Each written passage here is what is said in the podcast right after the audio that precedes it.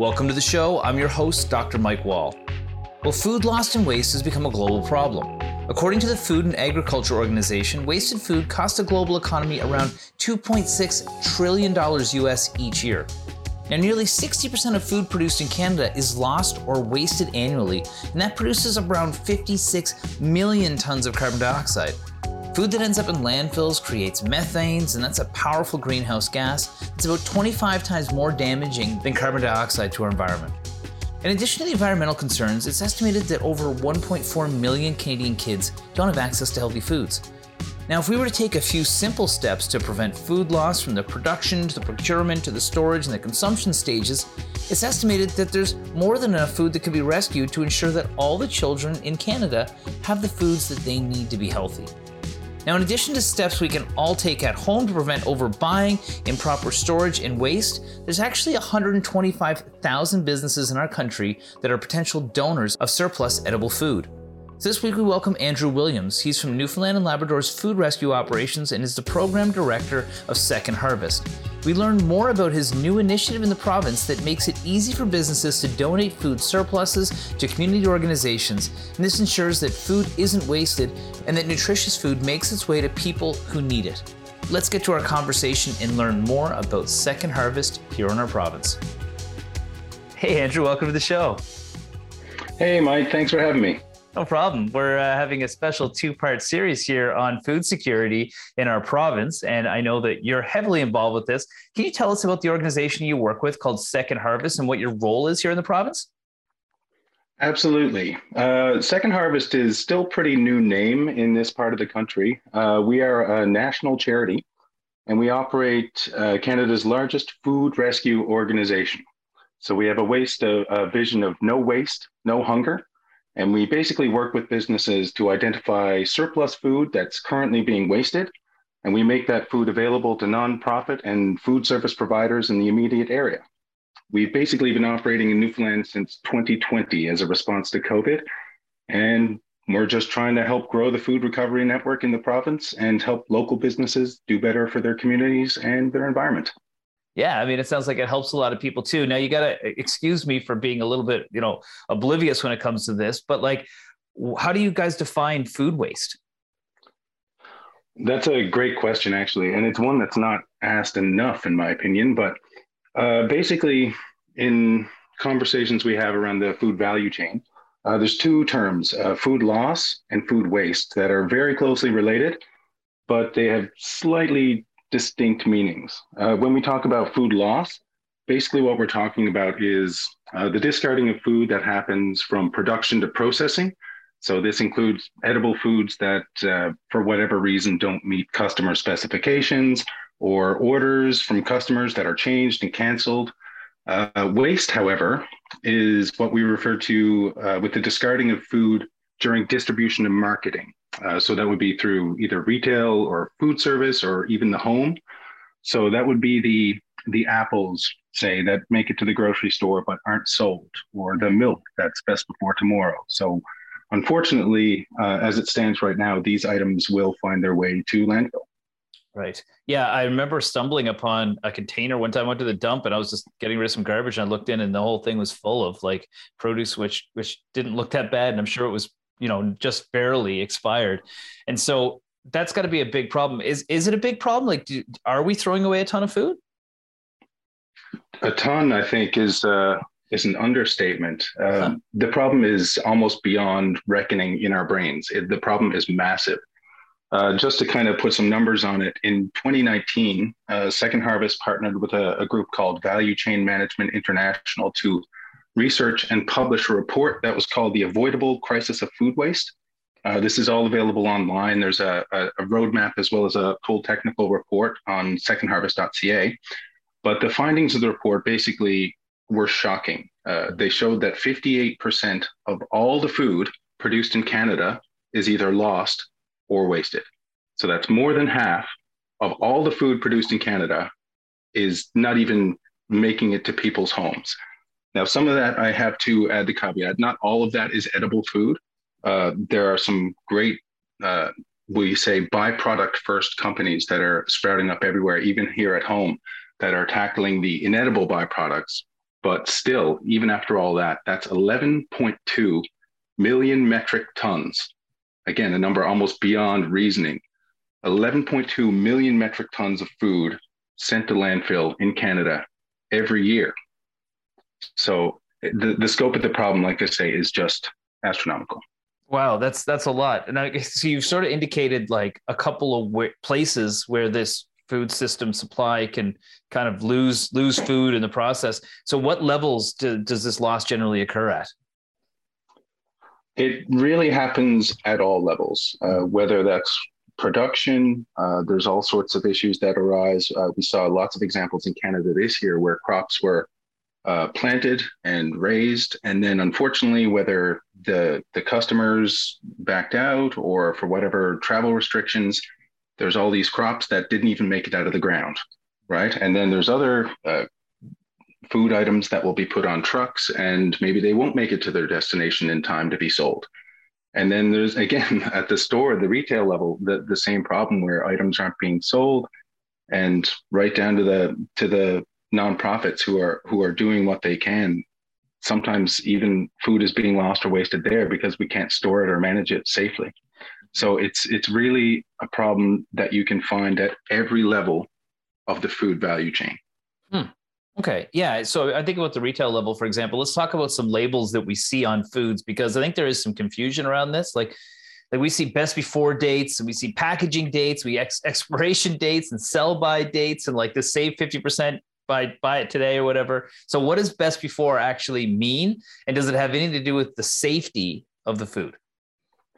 That is an excellent question. And it really speaks to the larger problem, I think, because it is largely perceptual uh, we were conditioned to think that if it's best before today, the the unstated implication of that it's bad after today, mm. right?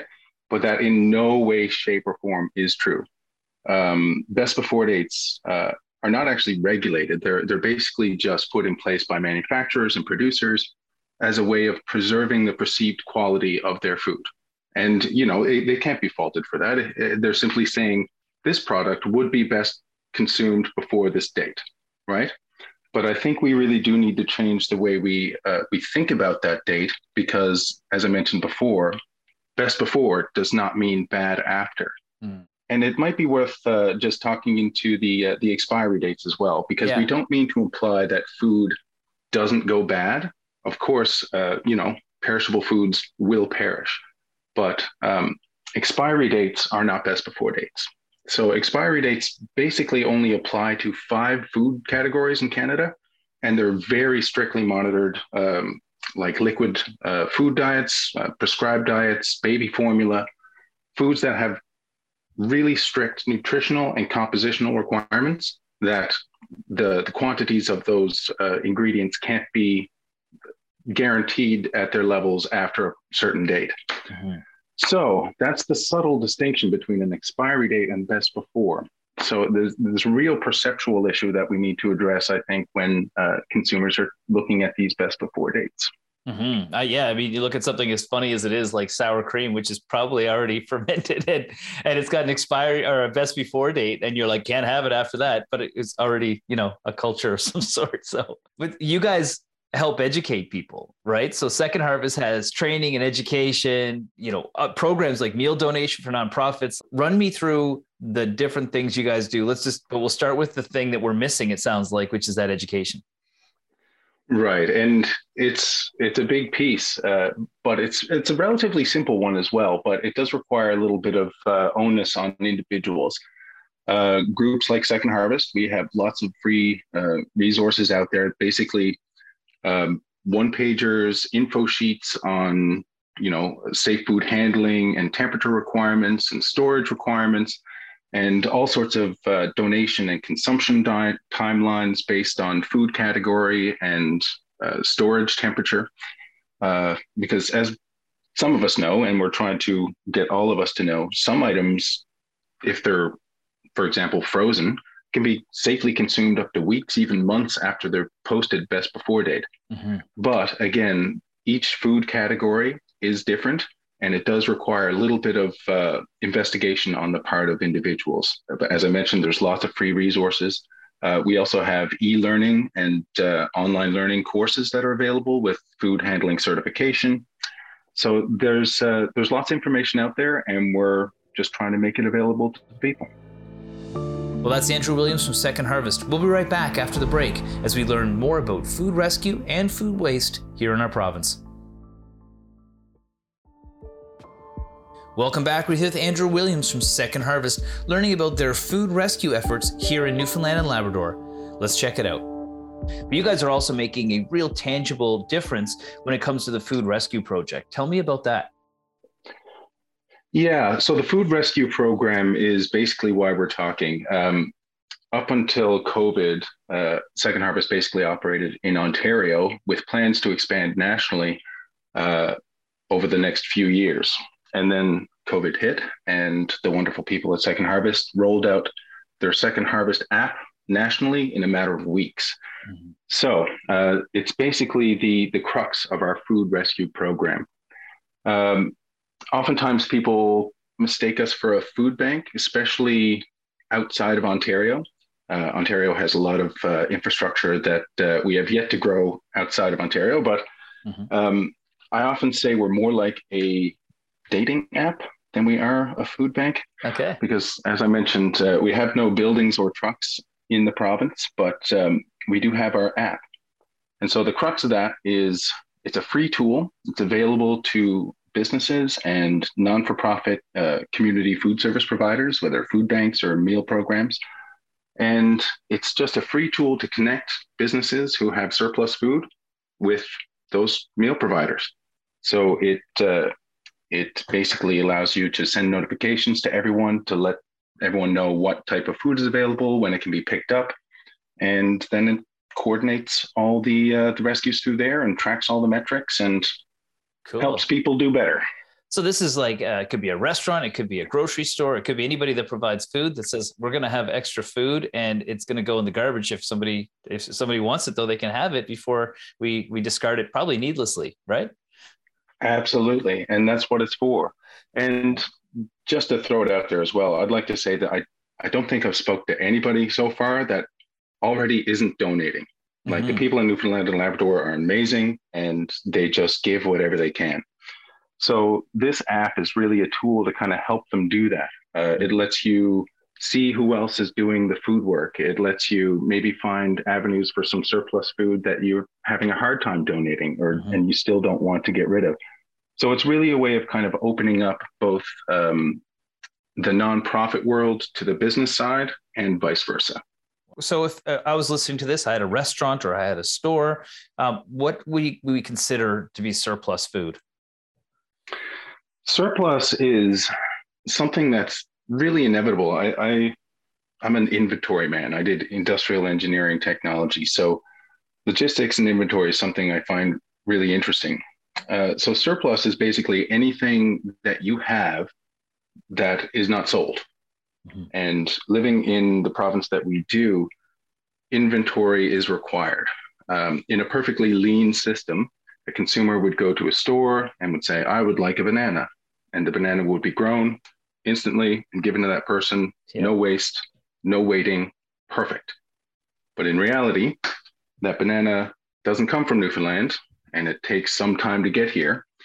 And so anything that we bring in has to be brought on, brought in in enough quantity to allow for multiple days, sometimes weeks of shopping without actually getting another shipment of that food.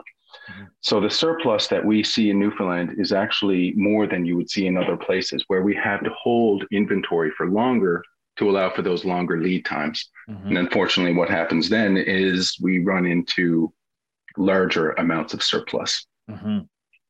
That makes sense. That makes perfect sense, especially when you see things like what happens if the ferries go down, for example, during a storm, and and how how we do have to have that backup plan, or else we don't have a means of getting food a lot of the time. And we talked recently about sustainable farming and how farming is trying to come back here in this province, which is probably a really good thing when it comes to us and, and food surplus. But what kind of businesses do you deal with, and our listeners own the business? How do they connect with you in order to get on this app? Sure. Yeah, it's uh, it's it's pretty accessible. If you go on to secondharvest.ca, uh, there's a couple of get involved tabs, but uh, there's uh, there's a section where you can sign up for the app. As I mentioned, it is free. Uh, it takes a few minutes uh, to set it up, and once you're set up, it's uh, it's pretty autonomous as well. You can you can set up your organization however you like. If you happen to be in a small organization and just a couple of people, that's not a problem. If you happen to be a larger organization, it's uh, it's well set up to to manage larger multi-location accounts. And uh, if you have any questions and would like to talk about things before actually signing up and registering, uh, you can always reach me at Andrew W at secondharvest.ca and I'd be more than happy to talk to anyone about uh, how we can identify some surplus and get it doing some good. Yeah, and that's that's important. And you know, and I guess the other question is, you know, from a personal side of things, what personal responsibility can we have here, or what can we do? And so we think about food waste at home. A lot of people waste a lot of food. What are the mistakes that we're making that are leading to this? Because I think we're all guilty of it. Well, as I mentioned before, there's something in the Newfoundlander mentality that we kind of need to stockpile, you know, because we have that it's better to be prepared mentality, which nobody can fault anyone for that. That's a it's a great attitude. But really having a plan and knowing what you're buying, how long it's good for, when it needs to be consumed by, mm-hmm. uh, is a really great thing. And also making sure that the dates you're you're holding yourself to in that regard are are safety related and not perceived manufacturer quality related. Mm-hmm, mm-hmm. And so that can uh, it can inform your purchasing uh, decisions as well. For example, if you know you buy some milk every week, um, and you go to the store and there's a carton there with a best before of a week, and there's one of a best before of two weeks. You know, you know your own habits. You know that milk is going to be gone in a week. So I know we all tend to to reach for the one with the longest best before date but um, these are the little subtle things just to be aware of, and it can really uh, end up making a difference in the end. Hmm. Yeah, you see that all the time. People digging through the thing that's seeing that one that's four days later, but you know it's going to be gone because you drink a lot of milk. So, okay, one more question. You said safety there. I think this is important too. Like, uh, is there liability if you're donating food that's that's close to this sort of uh, you know this best before date and things like that? Like what are, what do people that might want to donate or organizations have to be cognizant of when it comes to the safety of food? Well, it, it's definitely something we take very seriously. There's um, some uh, food and safety requirements obviously built into our terms and conditions, and they're basically the same ones that are built into the terms and conditions of operating any food business or nonprofit. To be honest with you, mm-hmm. um, so safe food handling uh, is basically required, or health inspections required for anyone who's doing meal service um, or meal preparation anyway. And as long as you have that and donate food to a registered charity, there's actually legislation in not only this province, but every province and territory in Canada that explicitly um, absolves any liability from that organization who donates food in good faith. And the the real problem there as I mentioned before, is perceived. Mm-hmm. And I have a hard time faulting people for it because generally what we've found is if there's any gray area, people will err on the side of caution.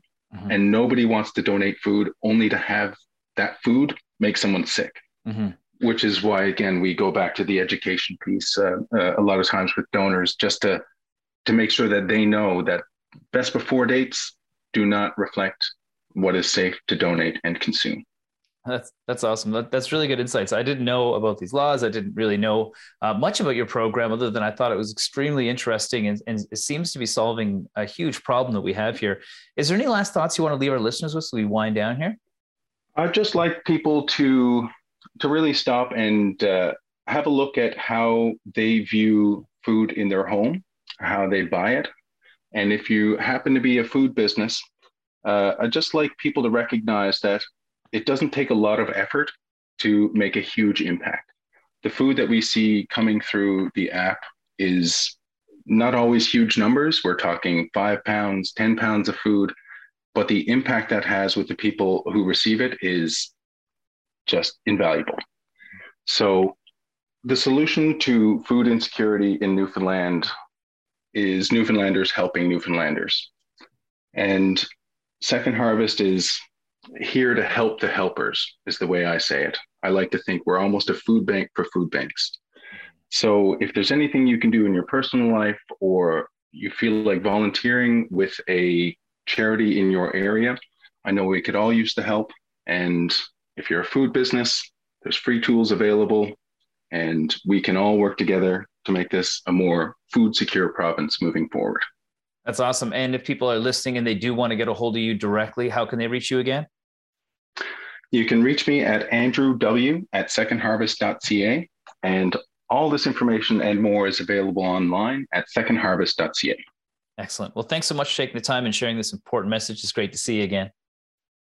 It was my pleasure. And thank you for covering this topic. It's a very important one. Well, that was Andrew Williams from Second Harvest. When we come back, we'll chat with Jaime White, co founder and project director of Loop Resources. He'll tell us about how they help close the loop on organic waste disposal in the food supply industry. They divert these unsaleable foods away from the landfill and give them to farms that can be used for feed for their animals and for compost. Stick around, because we'll be right back. Welcome back. We're here with Jaime White from Loop Resources. He's co founder and project director, and he's telling us how they help close the loop on organic waste disposal of the food supply industry and give it to farms to be used as feed and for compost. Let's check it out. Hi, Jaime. Welcome to the show. Hey, Mike. Thanks for having us. Oh, I'm excited to chat with you today. We're you're calling me all the way from across the country, so from one coast to the other. So, can you tell our listeners a little bit about yourself and a background on Loop Resources and how it all began? Absolutely. Um, and I could chat about that all day. So try and keep it to the main points. Um, my wife and I live in Dawson Creek, BC, uh, on the other side of the country from you. And we started getting more passionate about how we fed ourselves and how we take care of our family. And we also started getting kind of jealous of our time. And so, in our pursuit to spend more time together as a family, we made the decision to quit our regular uh, energy sector job, start raising more food locally. Um, and the biggest hole in our budget was uh, meats and dairies and and basically the proteins. So we can grow veg real well. We can get grains at low cost local to us. Uh, that resulted in some chickens for eggs, some goats for milk and cheese, and some pigs. Uh, turns out pigs eat a lot. And then we were looking for ways to raise those animals more sustainably. And we went to a grocery store because we noticed they throw food out sometimes.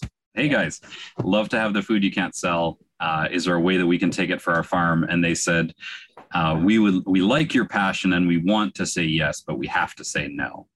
And that was the beginning of Loop because um, no wasn't a very good answer. And uh, so we kind of talked to them several times, and he said, in the end, he said, let's go to my office. I will tell you why we can't do this. Yeah. And he laid out the seven major failures they had experienced previously, uh, whether it was a reliable, reliability thing, uh, liability thing, um, food safety thing. There was a bunch of issues. And, but I'm from, I'm from the oil and gas energy sector. Issues like liability and insurance is just our, it, it, you have to have that for a coffee. Like that's ridiculous. Yeah. So we built a structure that ensures the, insures the store guarantees service, has litigatable penalties if things go wrong, and has an insurance blanket over it. And then the lawyers of the stores were happy. Um, mm. We thought that would be the end of the story, and it it kind of wasn't. Every town beside the town we were in had the same problem. Food was going in the garbage, and so we cloned ourselves to the towns north and east of us and then uh, another brand got a hold of us. They took us to around 100 locations. We now work nationally in every province and territory except uh, Quebec and New Brunswick at the moment. Wow, that's that's unbelievable. Yeah, I came from an oil and gas background too. Mitigating risk, there's inherent risk to everything we do in life. How do we oh, control yeah. that risk? So that's yep. that's good to be able to apply that from that sector. That's that's fantastic. So you guys started in 2014, so it's been a while. You're now in every single province, and you work here in Newfoundland and Labrador as well. We do, yeah. We are proud partners of Dominion Grocers in Newfoundland. Every Dominion grocery is working with Loop to divert 100% of their unsaleable and undonatable food to local farms. Um, this is a big win for food security and sustainability on the rock. Like, you need to grow your own food, and it's hard when there's no soil And so there's there's a couple of challenges in building soil, and Loop helps both provide the animals and the manure to kickstart some soil biology, and also there's some cardboard boxes involved that make great sheet mulch and a great bed for starting a, a no-till or a compost style garden. So, a couple of wins out there, and it's been neat to watch. Uh, we we love Newfoundland. I mean, the people are fantastic. Their energy is infectious. Uh, we're excited to be there, and it's been a fun process. I the only downer is we had to do it mostly by Zoom, uh, and I really really wanted to do this one in person. well, that's great. You're welcome anytime you want. We we got a, a, strong tie with people that live next to the ocean, regardless of which ocean that is. They all exactly. sort of share the same same perspective all, on this. Yeah, all salt is in your blood somewhere. Yeah, and you said it's a good point. We've had some uh, uh, some topics on food sustainability and uh, sustainable farming, and a lot of that occurs like sort of the second half, like the west side of the island, because we have a lot of rock in the Avalon Peninsula. So that's that's mm. really interesting to hear that. We've been hearing that come up a lot. Now, you guys see a role in in solving this food waste problem. So run me through what type of foods you get, how does this work, like how does it get in the hands of the people that need it? Because that's kind of a, a, an interesting concept. Yeah, so we we love simple solutions, uh, and and food waste is is kind of a dumb problem. So we we like to think of ourselves as a fairly simple solution to a fairly stupid problem, which is we have too much food in our communities that we can't find a home for, so we're going to pay someone to throw it in the garbage. Um, we can do better than that. Uh, the reality at the grocery store level is that they are busy. They are selling food at very low margins. Um, we complain about rising costs at the grocery store, but they work hard to keep it affordable for us as a community. They don't have the energy and the labor to go build these solutions. Um, but we, as a farm community or as a community at large, are usually pretty passionate about it, and we can work together on a on a solution that includes various partners to make sure that it works. So we the stores donate to the charities that are in their community. They give them all the things that they can use. We take the rest. We are a backstop to that solution because the stores need a 100% solution for all the food. Mm-hmm. no ifs ands or buts. And so we get mostly produce and breads. We also get meats. We also get dairies. We also get frozen foods. Um, we get it when the quality is not good when the truck broke down or when the ferries were delayed and things died in transit. Um, we can give those things a good home even though they're not really good for people anymore Mm-hmm. And uh, so, as to what we get, if you walk around a grocery store, have a look. Chances are we've got it before. Um, we mostly get fruits and vegetables and basically the, the, perishable items they call them that are on the perimeter of the store um, but we do get customer damaged stuff we get customer returned items we get uh, somebody drives a shopping cart into a bag of rolled oats and it spills on the floor well that's not safe for people anymore. But if you sweep it up, it's going to make some happy chickens, and happy chickens eating rolled oats make beautiful eggs. Uh, that's a win, right? Um, yeah. That's how we approach the thing. There's a solution to every problem. Every problem probably has a simple solution, and we aim to make it low labor yeah. and high efficacy. So our conversion rates are around 98% above compost. So if you give us something, there's a 98% chance it's going to turn into animal feed on the farm. There's a 2% chance it's going to turn into compost on the farm. So our worst case scenario is usually the best case scenario in these big city compost environments. Um, the reality is compost is environmentally damaging as well, unless you do it in vessel and harvest the methanes. Yes. You're still releasing the same amount of gas because compost is primarily a thermogenic process. It's mm-hmm. producing heat. 80% of the calories in that food that you compost don't end up in the soil. They end up going away as heat energy or as, as lost methane. Um, so compost is a great reduction technology, and it leaves you with soil, which is you know kind of a win. Yeah. Um, but it's not as good as turning it into eggs or milk or bacon yeah. local to you, especially if you're in a community where you need to truck stuff in. Yeah, yeah, that's, that's so true. I mean, it takes so much energy to produce food, in particular, you know, proteins and, and from animal sources. Now, you've said a few times uh, of some of the challenges you face. So you guys like to problem solve. You you dealt with uh, sort of municipality kind of level challenges. You dealt with uh, the food provider challenges. What are some other the challenges you face? Because if you've gone across the country, undoubtedly you've seen a lot of stuff. We, uh, yeah, you know, I think it's it's kind of just a daily process uh, of running into new obstacles you've never seen before and probably a great analog for life. I think that's probably what life is about is just bashing your head against new problems and learning to overcome them. Yeah. um, we work closely with many branches of government whether it's the feed safety and security guys at uh, the agriculture canada canadian food inspections agency team to align all of our policies and processes to them. We work closely with food safety and liability. Um, I like to joke that Loop has many faces, and when I'm talking to you as a farmer, I am a farmer. I mean, I have a farm, and I can I can speak the language. You don't need to know about my lawyer face or my grocery store face or my federal food policy or uh, food security face because everyone has their own language and vernacular. And when I'm talking to lawyers, we tend to use a lot of lawyer words. When we're talking to farms, we tend to talk a lot about farm stuff. And yeah. so the challenge maybe is just in keeping those faces separate. Um, mm. We want it to be a simple solution. It is a simple solution. Don't throw it out. Go to highest and best use. The best thing you can do is feed people. The second best thing you can do is produce food for people. Yeah. And the worst thing you can do is not think about it and just throw it away. And, and that seems to be the problem you're solving, which should be people should be jumping at it. But again, they're just not used to solving it. So there's five steps to waste reduction. Is that right?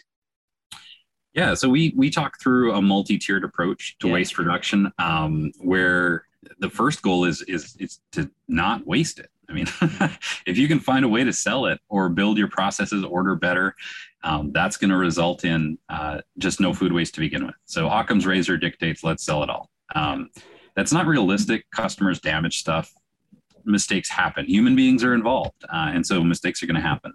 Um, and the next step is to uh, ensure that you sell it well. Uh, if you can't sell it, to donate it to charities. If you can't donate it to charities, give it to farms for feed. That is the next most ethical thing. We also break that down into animals that feed people nutritionally and animals that provide support or care. Um, those are micro tiers of the same sort of topic. And then once you have passed through animal feed, you should then look at bioenergy production or the harvesting of energy from that system and finally into compost. Um, the worst thing you can do is garbage. Nothing should be in the garbage. There's no food that belongs in the garbage. Mm-hmm. Um, we have good homes for this, and we know what to do.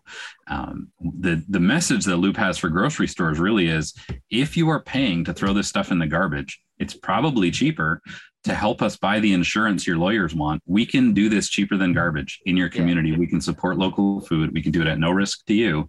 And we can do it at lower labor cost where your employees love working with it instead of dread throwing stuff out and we tend to decrease waste in the stores that we work in huh. um, which because they can see it every day. When you go to back to the loop load and your whole store is bringing everything they couldn't sell today it gives you an opportunity for uh, optics and it gives you an opportunity for a conversation. You know i'm seeing this one product a lot. Is there a way we can order better? Is there a way we can display it better? Is there a way we can handle it better so that we're not having these daily losses? Yeah. Uh, and we've had stores bring their waste down uh, in fairly extreme cases up to 50% reduction just wow. through awareness of that this was going out. Yeah. Um, and that's awesome. Like we as a farm program, we grow food so people will eat it. Uh, yeah full stop. Yeah.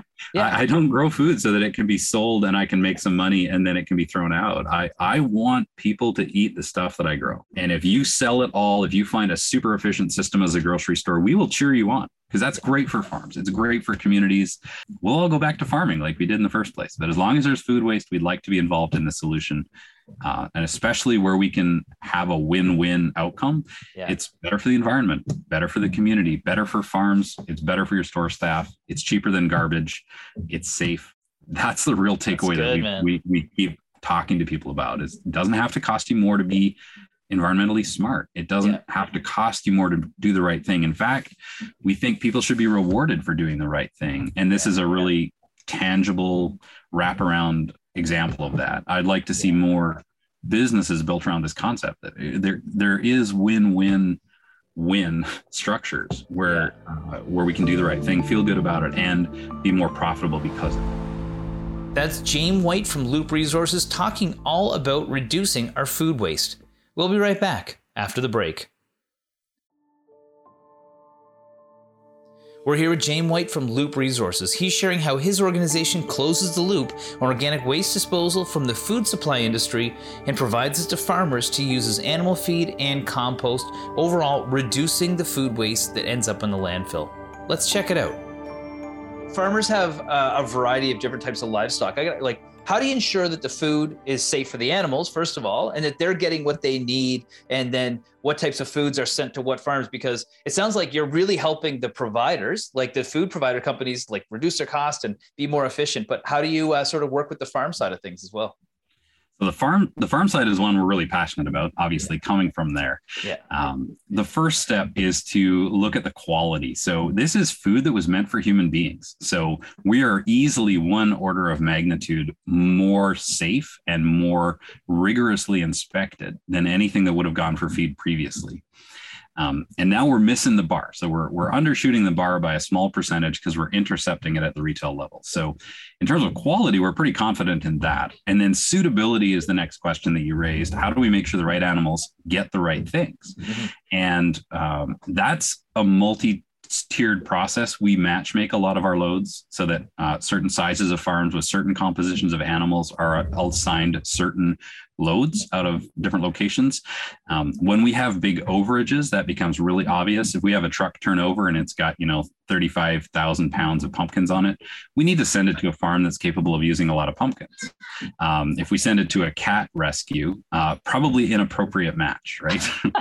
um, but if we have a store whose whose seafood case went down and we've got some octopus and some scallops and some, you know, sculpin that's going to go bad, uh, that cat rescue might be the most appropriate appropriate place to send it.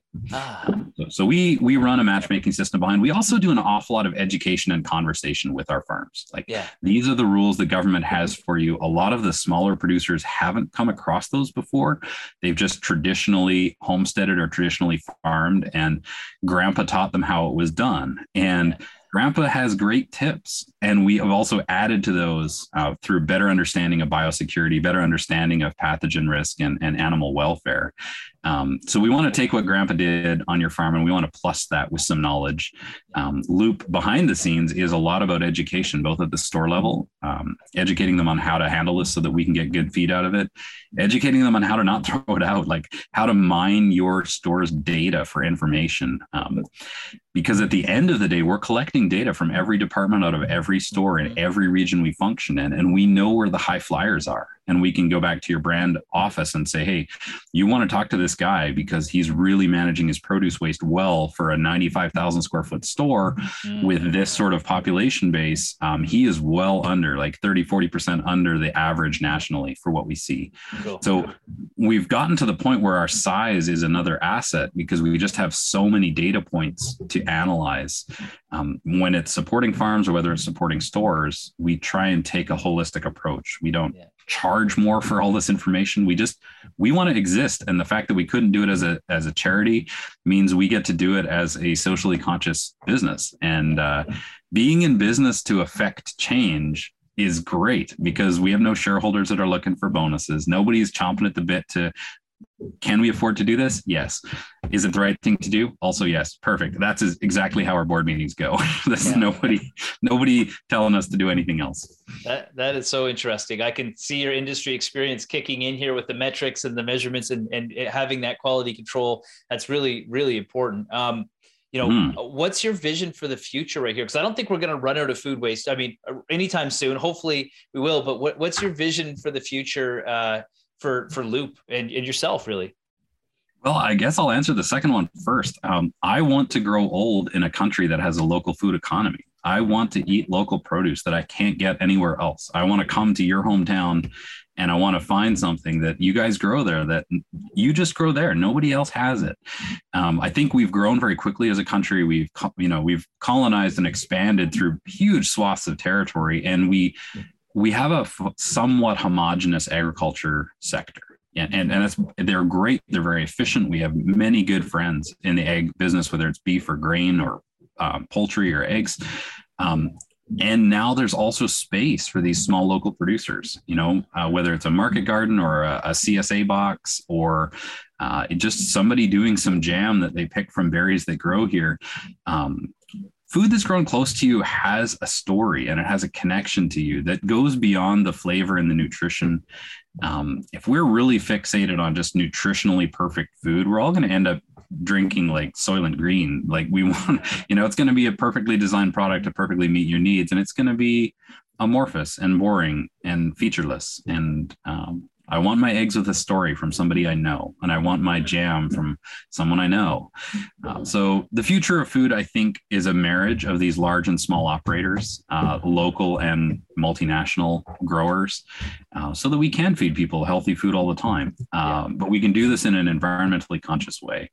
The future of Loop, I'm not sure. Like we are, as an organization, we exist to not exist. Uh, we hope one day this is so common sense that everyone just does it um, as long as you have litigatable concerns and lawyers and so, uh, yeah we're happy to play. Um, we want to go wherever people being a needed solution. Um, so we, that's kind of what stretched us to where we are. Um, we think we are the most robust and the lowest cost um, easily interfaced option for local community farms and local grocers because we work hard to integrate ourselves with what's already happening. We don't reinvent the wheel. We're not coming in with billion dollar biodigestion projects and yeah. massive massive numbers of hires. And we're not outsourcing to India or China. You know it's local people that are working with loop to organize this in a sustainable way that can self-fund in perpetuity. We're not constrained by government grants. We're not constrained by uh, mandates. Are does this meaningfully impact small local farms does this meaningfully impact the environment? Yeah. And can we afford to do this again next year? Those are our three step process for success. I love that. I love that. And, and you know, and you've also navigated all the different uh, landscapes as well, which adds a huge amount of, uh, you know, uh, effectiveness to everything you do because you've been able to work all across the country. So any, any final thoughts you want to leave our listeners with that are like, kind of like think this is a great idea or want to get involved or want to learn more about it? For sure. Uh, there's kind of three people that I like to speak to. Um, if you're a small farm or would like to be a small farm and would like to offset your cost of feed, sign up. It's it's a simple process. We have uh, anywhere there's a Dominion grocery, we have partners. Um, if you work in a grocery store and are interested in this, we would like to talk with you. There's really no pressure to. We're not very monopolistic in how we view the world, but we'd like to let you learn from us. And if you would like to work with us, we're happy to do that too. And then finally, for people who are kind of bumping up against weird problems, if there's something that bothers you, uh, don't be afraid to try and fix it. Like stick your nose in there. And when they sit you down and say, we'd love to say yes, but the answer is no, that's when the fun starts. Okay. It, that's not the end of the conversation. That's when you start tell me more write these things down let's let's really digest these problems that you see because most of life is not rocket science mm-hmm. you know and even in rocket science they're making leaps and bounds in what they do i mean they're landing the rockets again without them blowing up which is pretty cool yeah. um, you can fix these problems you can be a small local change in a tiny northern bc town that seems to have the secret sauce that works well in many, many places. We're not the only solution.